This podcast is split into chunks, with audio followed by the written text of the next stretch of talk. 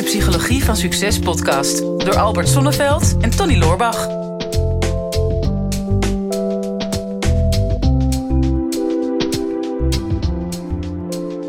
Ik krijg de indruk, Tony, je ziet er een beetje pips uit, jongen. Hoe gaat het met je weerstand tegenwoordig?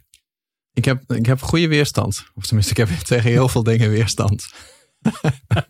Noem eens wat. Zit jij ook al in die complottheorieën en loop je al met een spandoek dus op straat? Of is het meer een zakdoek dan een spandoek? Wat heb je nodig? Ik heb daar toch een beetje weerstand tegen de complottheorieën.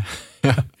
Ik heb voor het eerst dat ik me minder dan 100% fit voel. Ja. Ik had een beetje een keelontstekentje gisteren en vandaag. En heb je je neus al laten swappen met zo'n wattenstaafje? Met andere woorden, is de schoorsteen al een beetje geveegd daarboven? Of en had je een leuke verpleegster? Leg eens uit. Nee, ik heb een slechte herinnering aan zo'n wattenstaafje. Nee, ik ben echt nooit ziek. De laatste keer dat ik ziek was in... weet ik toevallig omdat ik toen aan het verhuizen was mei 2011. Ja. Dus dat is meer dan 9 jaar geleden dat ik echt ziek was. Ik heb alleen 2 keer tussendoor iets verkeerds gegeten. Dat ik er even 1 of 2 dagen vanaf lag. Maar eigenlijk nooit een ziekte of een virus. Toevallig had ik gisteren dat ik ineens iets voelde in mijn keel. Dat ik denk van hé, dat is te lang geleden. Zo'n zieke gevoeletje, zeg maar. Ja. Dus ik denk dat dit het is. Okay. Begin van het einde. Mij, denk ik. Nou ja, maar je durft wel tegenover me te zitten. Ja, ik wel. Ik visualiseer gewoon zo'n scherm wat ertussen zit. En dat padscherm. Ja. Padscherm. Ja, ik praat ook best wel veel met consumptie. Ja. Ja. Dus sputters op het voorhoofd zitten. Ja, ik heb de ruitenwissers al aan. Ja. Dat is een vraag van Sabine trouwens. Laten we daar eens even over beginnen. Want Sabine die zei ook van ja, hoe verhoog je nou je weerstand in de coronatijd?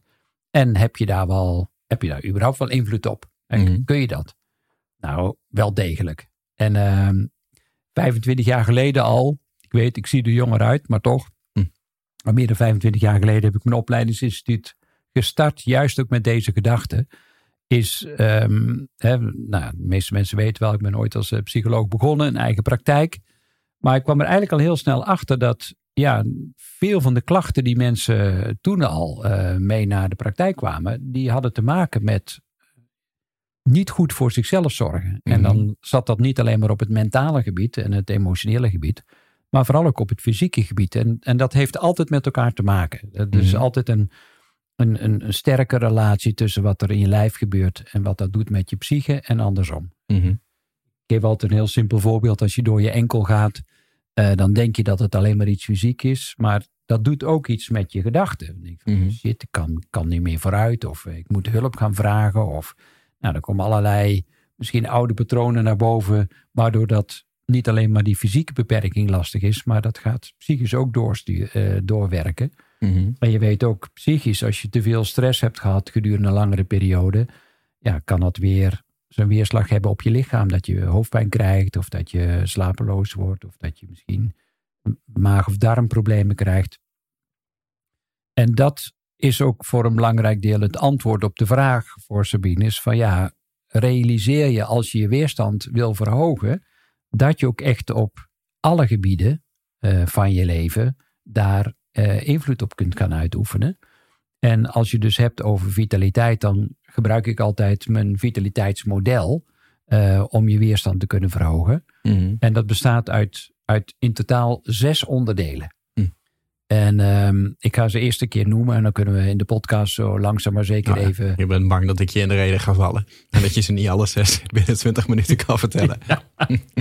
Zou zomaar kunnen. Nou, tot nu toe, ik weet niet welke aflevering dat het is, maar volgens mij gaan we al richting de 90 of zo. Is dat tot nu toe altijd nog goed gegaan, hè, Tony? Dus ook deze podcast. Ja, ik zit natuurlijk helemaal onder de drugs nu, dus ik zit lekker relaxed. Valt wel mee. Helemaal fijn. Nou, Als je kijkt naar meer de objectieve kant van het verhogen van je weerstand, en daarmee bedoel ik de meetbare kant, dan zijn er 3 dingen. Dus dat is dan volwaardige voeding. Daar kunnen we het dadelijk even over hebben. En de invloed van beweging en de invloed van herstelmomenten. Nou, dat kun je meten. Je kunt meten hoeveel calorieën dat je erin stopt, hoeveel dat je verbrandt. Je kunt meten hoeveel dat je beweegt in de vorm van stappen of andere vorm van inspanning. En je kunt meten hoeveel dat je slaapt en dus die hersteltijd hebt. Dat is meetbaar. Nou, dat lijkt belangrijk. Iedereen zet er ook massaal op in. Hè. Er zijn stappen tellers en Nou, er zijn allerlei apps om je optimale voedingsschema te maken. En er zijn natuurlijk slaapapps. Maar ja, ik kwam erachter onder andere ook door met name te kijken naar de blue zones, de blauwe gebieden in de wereld. Mm-hmm. Dat er nog andere factoren zijn die veel doorslaggevender gaat als het gaat over het verhogen van je weerstand. En dat zijn de zogenaamde subjectieve factoren. Die zijn dus minder goed meetbaar. Mm-hmm. Maar dan hebben we dus over mindset onder andere. Dus positieve gedachten. We hebben het over de kracht van sociale contacten. Dus hoe verbonden ben je met mensen. En het allerbelangrijkste, de onderste pijler van de 6, als het gaat over het verhogen van je weerstand, gaat over je bezieling, je passie en je enthousiasme. Mm-hmm. Maar het lastige bij die laatste 3 is, dat is minder meetbaar. Mm. En dus dat wordt dan vaak maar even vergeten, of het wordt een beetje vaag. Hè, van, hoe meet je nou je enthousiasme? Ja, dat lukt niet. Mm-hmm. Maar toch zul je merken, en daar zal ik daar ook nog wel wat meer over uitleggen, is dat met name dat stuk heel bepalend is voor je levensverwachting, maar ook over hoe je ook in deze coronatijd je weerstand kunt verhogen. Mm-hmm. Nou hoor je ze alle 6, Tony. Waar heb jij met name op ingezoomd tot nu toe als het gaat over het verhogen van je weerstand? Mij is het wel, ik heb altijd een hoge weerstand gehad. En ik ben daar ook altijd heel overtuigd van. Ik zeg dat ook altijd tegen mensen. Weet je, ik ben nooit ziek. Ik zal ook nooit ziek worden. En er is ook geen millimeter in mijn hele systeem wat daarover twijfelt. Dat zo zal zijn. Nooit geweten dat je zo eigenwijs was trouwens. Ja, klopt. Nou, nu zit er toch wat. Maar alleen het is voor mij ook wel, als ik kijk van, het is dan een ontstekentje. En een ontsteking is altijd een lichaamsreactie om iets eruit te krijgen. Mm-hmm. Dus ontsteking is in principe helemaal niet erg. Hè? Dus juist een opschone ronde, zeg maar. Ja. Dus ik weet dan bij mezelf ook wel van, er is iets aan het ontsteken. Dus er moet blijkbaar iets uit. En ik kijk dan ook wel naar van, wat is nou anders geweest voor mij de afgelopen maanden, waardoor ik dit nu ervaar. En dat klinkt heel zwaar. Dat is het helemaal niet. Want ik kan gewoon podcasten. Ik heb nergens last van. Maar puur even omdat het voor mij zo uniek is. Dat ik denk van ik heb wel heel lang het spel van vitaliteit en immuunsysteem heb ik voor mezelf geoptimaliseerd. Door heel zorgvuldig met mijn sporten om te gaan. Ik heb de afgelopen 4,5 jaar eigenlijk 3 keer per week met dezelfde trainer gewerkt. En dat was gewoon, dat stond als allereerste in mijn agenda. Dat was mijn rode draad. En ik wist van, dat gaat niet alleen om spieren bouwen, maar we kijken naar beweging. We trainen alle kleine spiertjes in het lichaam, zodat ook de houding goed is. We hebben het over slaap, we hebben het over stress, we hebben het over voeding. We hebben toen ook een bloedtest gedaan, zodat ik wist van welke voeding kan ik wel goed tegen, welke voeding kan ik niet goed tegen. Dus dat sport en voeding, dat legde er al best wel een basis onder. En dan ben ik heel erg op zoek gegaan naar waar kan ik goed tegen en wat niet. Mm-hmm. Dus dat was eigenlijk voor mij de basis. Nou, level 2 was het stressverhaal. Ik ben dan jarenlang niet ziek geweest, maar wel in 2015 een burn-out gehad. Nou, zou je ook een ziekte mogen noemen. Ja. Stress gerelateerd. En dat had voor mij heel erg te maken met hoe zit ik in mijn werk. Hè? Dus dat ik me bewuster word wanneer ik stress in mijn lichaam heb. En dat ik weet hoe ik het los kan laten. En zo ben ik daar best wel op zoek geweest naar, bezig zijn met mijn passie. Dingen doen die ik leuk vind. Ik heb een team van mensen om me heen gebouwd. En een grote vriendengroep om me heen gebouwd. Van mensen waar ik veel contact mee had, waar ik heel veel energie van kreeg. Plus dus de dingen die ik net zei. En als je dat allemaal samenvoegt, dan was dat voor mij eigenlijk een soort van ideaal vitaliteitsmodel. Ja. En kijk ik, wat is er nu veranderd dit jaar? Van we zitten in de coronatijd. Ik zie even wat minder mensen. Ik heb me een klein beetje afgezonderd. Waardoor ik wat meer thuis ben komen te zitten zonder mensen. Mijn trainer is toevallig gestopt. Dus die basis is een beetje weggevallen. Omdat hij er niet meer 3 keer in de week is om het te controleren, denk ik van, nou kan ik eindelijk even een paar dingen doen die nooit konden. Dus dan kan ik eindelijk even wat slechter gaan eten en ik kan wat langer gaan slapen. En ik hoef niet naar die trainingen toe te leven dat ik op scherp sta. En daarnaast merk ik dat mijn business aan het veranderen is. Dus dat ik soort van de eerste 10 jaar afsluit en nu bezig ben met de volgende stap voor de volgende 10 jaar. En dat het ineens allemaal een stuk omhoog gaat. En er komt toch een bepaalde stress bij. Positief wel, maar toch ook wel veel nadenken. Ja. En een stress die ik al een tijdje niet meer gewend ben. Dus ik snap heel goed, ook al gaat het echt maar om een ontstekentje van niks. Bij mij gaat dat toch door mijn hoofd. Dat ik denk van ik snap precies Ja. Wat er verandert nu in mijn leven en in mijn lichaam. En wat er hier aan het opruimen is.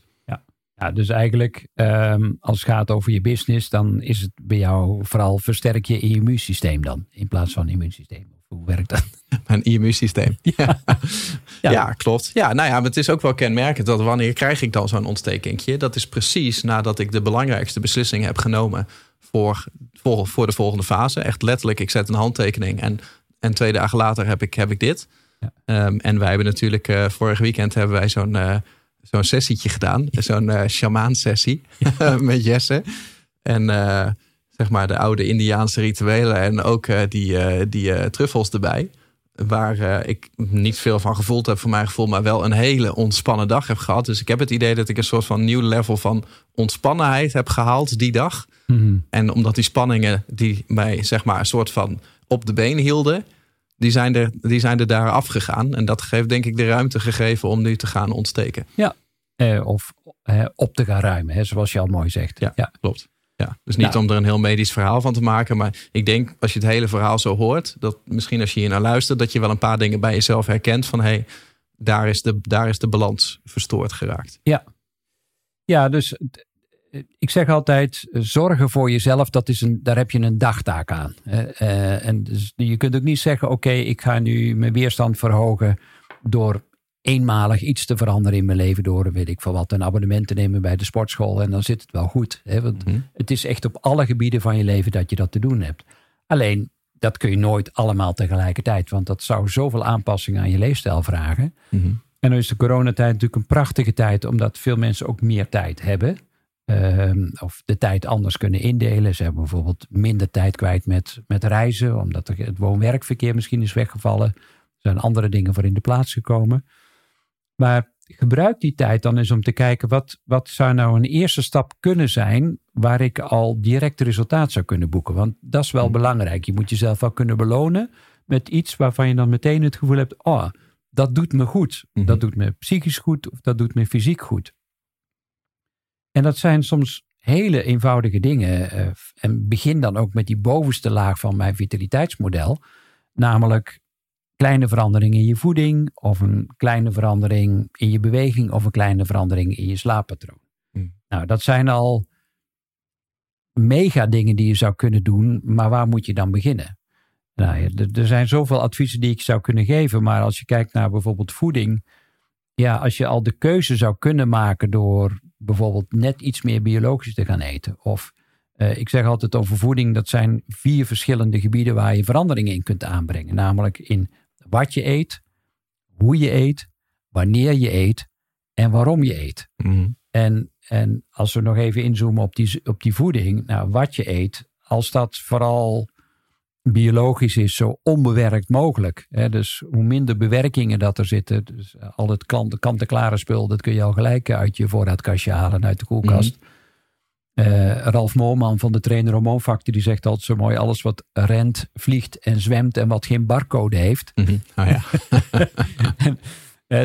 Dus zoveel mogelijk bij de biologische markt. En veel mensen zeggen, ja, maar dat is zo duur. Maar tegenwoordig merk je ook bij de Lidl en de Aldi en bij de Jumbo. Er zijn zoveel plaatsen waar je op dit moment goedkoop aan pure producten kunt komen. Mm-hmm. Dat is wat je eet. Hoe je eet heeft heel veel te maken met dat je weer met aandacht eet. Dus niet met je bordje op je knieën voor de tv gaan zitten nadat je dat net in de magnetron hebt geslingerd. Mm-hmm. Maar als je echt koud totdat het pap is in je mond bij wijze van spreken, dan heb je al zoveel gewonnen in de vertering. Nou, ja, je weet goed te verkopen, ja. Ja. Dus jij meestal met stokjes, toch? Ja. Ook, ik ook, maar alleen sushi. Maar jij bijna alles. Ja, is dat hierom? Behalve soep. Maar voor de rest doe ik meestal met een rietje. Nou ja, ik houd ook wel van uitdaging, toch? Nee, maar ja, mindful eten, daar gaat het over. Hoe je eet. Hè. Neem je de tijd, richt je het een beetje in. Ik zet altijd toch een kaarsje op tafel. Ik maak lekker een placemat leg ik neer. Oh ja, je bent ook al te lang alleen. Ik mediteer altijd eventjes voordat ik begin. Nou, dat meen ik. Maar dat zijn echt wel dingen die mij in ieder geval helpen in hoe ik eet. En wanneer ik eet is, ik ben weer begonnen met intermittent fasting. Omdat het ook voor mij een manier is om mijn lijf ook echt 16 uur bijvoorbeeld in mijn geval dan. Er zijn verschillende vormen. even de rust te geven. Dat mijn lijf ook echt de kans krijgt om te reinigen. Mm-hmm. En in die andere spijsverteringsfase terecht te komen. Dus dat helpt me ook. Dat ik daardoor ook veel bewuster eet in die 8 uur. Die ik dan wel, de window noemen ze dat dan. Waarin je dan wel kunt eten. Dus wanneer ik eet en waarom ik eet. Ben ik ook heel bewust over na gaan denken van oké. Als ik hier stop met de trein in Amsterdam.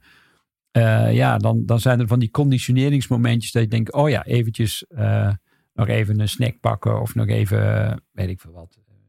Ik kan lang niet meer, maar stel je voor een sausijzenbroodje of dat soort dingen. Lekker man. Ja, je ziet mensen met gevulde koeken lopen, maar dat conditioneringsvoedsel wat je ook bij een benzinestation vaak gaat kopen, niet omdat je het nodig hebt, maar omdat je het eenmaal gewend bent om te kopen, dan is dat gewoon zo'n moment. Nou, dat geldt voor voeding. Hè? Dus misschien heb je nu wel een aantal ideeën wat ik eet, hoe ik eet, wanneer ik eet en waarom ik eet. Wat je al eenvoudig zou kunnen veranderen, wat relatief weinig tijd, energie en geld kost, maar wat je wel zou kunnen doen om jezelf al vitaler te voelen. En hetzelfde geldt ook voor bewegen, want jij bent op een gegeven moment ook gaan bewegen, meer gaan bewegen en anders gaan bewegen. En niet alleen jij, maar ook al je medewerkers. En welke kleine verandering ben jij gaan doorvoeren, waardoor dat je daar uiteindelijk succes mee had? Want je deed het niet in eerste instantie omdat je nog super enthousiast bent over sporten en in eerste instantie. Nee, nog steeds niet. Nee. Ik vind sport vreselijk. Dus het sporten wat ik doe, fitnessen en dergelijke, weet je, een keer squashen of zo, dat vind ik wel leuk. Maar ik ging trainen toen omdat ik van die burn-out wilde herstellen. En toen ik daar zelf mee begon, toen merkte ik me dat ik de eerste keer na het sporten slechter voelde dan daarvoor. En ik weet er niet veel van, maar dat weet ik wel. Dat is niet de bedoeling. En toen ging ik naar Michael. En bij Michael begon het echt gewoon eigenlijk helemaal aan de basis. Hè. Er kwamen helemaal geen gewichten bij. Het was gewoon met lichaamsgewicht, flexibiliteit trainen. Heel veel evenwicht en balans trainen. En af en toe voelde het gewoon bijna alsof ik opnieuw moest leren lopen. Zo erg was het helemaal niet met me gesteld. Maar toen werd ik me wel heel bewust van dat ik ook gewoon rechterop ging staan door de training. En dat ik gewoon het idee had, ik draag mezelf nu lang. Dacht ik, ik ben langer. En dat zijn inderdaad hele kleine veranderingen. Die wel een bepaalde rode draad gaven. En ik heb dat hier met mijn team ook gezien. Dat in het begin was het gewoon van oké, we gaan iedere maandag gaan we sporten met elkaar. Nou ja, daar werd met gemengd enthousiasme op gereageerd. Maar het is toch van als je dat dan een paar keer samen hebt gedaan. Wij doen dat dan heel specifiek op maandagmiddag tussen 4 en 5. Hè. Dat is een moment van op maandag is altijd iedereen er. Iedereen wil goed aan de week beginnen. Dus de motivatie is op maandag hoog. Het is in de basistijd. Dus je hebt geen reden om niet mee te gaan, zeg maar. Maar je hoeft niet mee. Maar het kan wel zijn dat andere mensen dan een beetje lachen als jij niet meegaat, zeg maar. Als jij een excuus hebt bedacht. En dan is het toch iets wat je samen doet. Maar ik merkte dan dat dan de rest van de week, omdat we samen hadden gesport, dat mensen dan de rest van de week gezonder gingen eten. En sowieso, als ik nu kijk hier het keukenbeleid, er wordt hier nu veel gezonder gegeten dan een paar jaar geleden. Dus dat, het steekt elkaar wel een beetje aan. Ja. Een soort van gezond virus is het. Ja. Nou ja, prachtig dus. Het is zo eenvoudig om je weerstand te verhogen. En we hebben het alleen nog maar over de meetbare stukken. Hè. We zullen er nog eentje doen, gewoon maar als wat voorbeelden. Want veel mensen denken, ja, het is zo hoog gegrepen en vitaliteit. En ik haat de sportschool en weet ik het allemaal. Maar ik hoop ook dat we met deze podcast en deze video in ieder geval duidelijk kunnen maken dat een verandering veel dichterbij is dan dat je in eerste instantie zou denken. En hetzelfde geldt ook voor slaap. Hè. We zijn de afgelopen 20 jaar 1 uur en 20 minuten per nacht minder gaan slapen. Hè, door de Netflix, door kunstlicht, door internet. En ja, terwijl het aantal prikkels structureel is toegenomen. En dus je hebt juist meer tijd nodig om te herstellen. Maar de tijd die je hebt om te herstellen, die is steeds korter geworden. En hoe zou je je slaapkwaliteit kunnen verhogen? Nou, we hebben een vriend van ons, Floris Wouterson, die heeft een prachtig boek erover geschreven, Beter Slapen. Maar wij hebben ook een e-learning over beter slapen. Ja, die is natuurlijk beter. En die is... Nou, dat zou ik niet willen zeggen, maar het zit in ieder geval in de naam, super je heet nog beter slapen. Floris Wouterson heeft super slapen en wij hebben beter slapen. Wij mee gaan slapen. Maar... Ja, daarin zijn ook een aantal hele eenvoudige adviezen. Is dat je een uur voordat je gaat slapen bijvoorbeeld al kunt besluiten om al de dag ook veel bewuster af te ronden. En niet tot het allerlaatste moment op je tv of op je laptop te gaan zitten. Maar je al wat af te sluiten van blauw licht. De dingetjes in huis op te ruimen. Dingen voor te bereiden voor de volgende dag. Misschien nog wat op te schrijven of wat af te ronden. En dan vervolgens richting je bed te gaan. En ook zorgen dat je slaapkamer voldoet aan allerlei omstandigheden, wat ze dan noemen slaaphygiëne. En dat heeft niet te maken of je lakens gewassen hebt. Oh, dat hoeft niet. Oh, top. Dus dat scheelt alweer. Maar zo zijn er dus best wel veel dingen die je ook kunt doen om je slaap beter te organiseren. En ik heb zoveel mensen in mijn leven inmiddels begeleid met een burn-out. En een van de eerste dingen die ik altijd gedaan heb, is zorgen dat hun slaappatroon weer op orde kwam. He, want als je langer dan 5 maanden op een rij minder dan 5 uur per nacht slaapt, dan gaat je brein gewoon op hol, bij wijze van spreken. Dan kun je gewoon niet meer herstellen en ben je gewoon alleen nog maar extra overprikkeld. Ja. Nou, ik denk dat zeker in deze tijd heel belangrijk is. Weet je, we hebben nu volgens mij iets van 10 persconferenties gehad van Rutte en die jongen. Ik wou zeggen die jongen, maar die andere jongen. Die andere jongen. Nog veel die andere jongen niet. Met die leuke schoenen. Nee, maar weet je, en het gaat de hele tijd alleen maar over dat ene getal. Hè? Er wordt alleen maar gekeken naar hoeveel besmettingen zijn er. En wat kunnen we doen om het aantal besmettingen terug te dringen. En dat is de enige grafiek die telt.